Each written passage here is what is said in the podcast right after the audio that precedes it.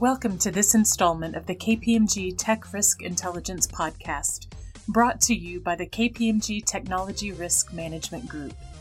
This podcast series features a set of brief conversational discussions about the cost of technology and cyber risk, how technology risk intelligence can help organizations build resiliency in today's disruptive environment, and how businesses can turn risk into opportunity.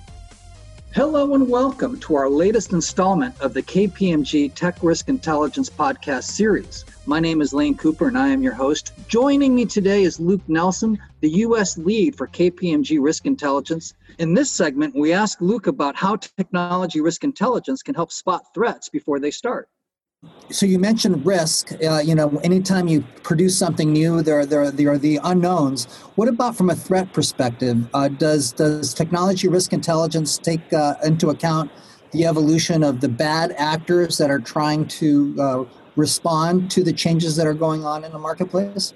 Absolutely, and I think that's a that's a foundational aspect of any technology risk.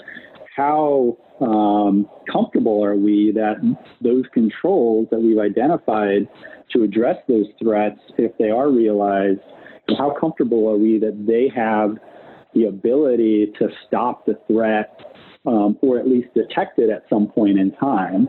There's a there's a great conversation to be had in terms of the type of threat, the risk that could be realized, the dollar impact that could be associated with the risk being realized and the ability for an activity um, from a controls perspective to either completely prevent that from happening or how timely um, do we need to detect it to make sure that the relationship that we have between our, our cost spend, the investment that we're putting on our control environment, equals the risk exposure that we have.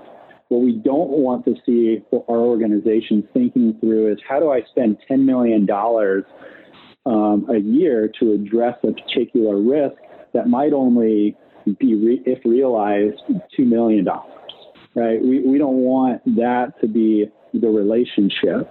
We'd much rather have a relationship that, that, that I like to call the risk leverage ratio, where it's a optimal point in which I'm spending my money to reduce a potential exposed risk that has the right relationship where it makes sense from a business perspective to actually spend that money.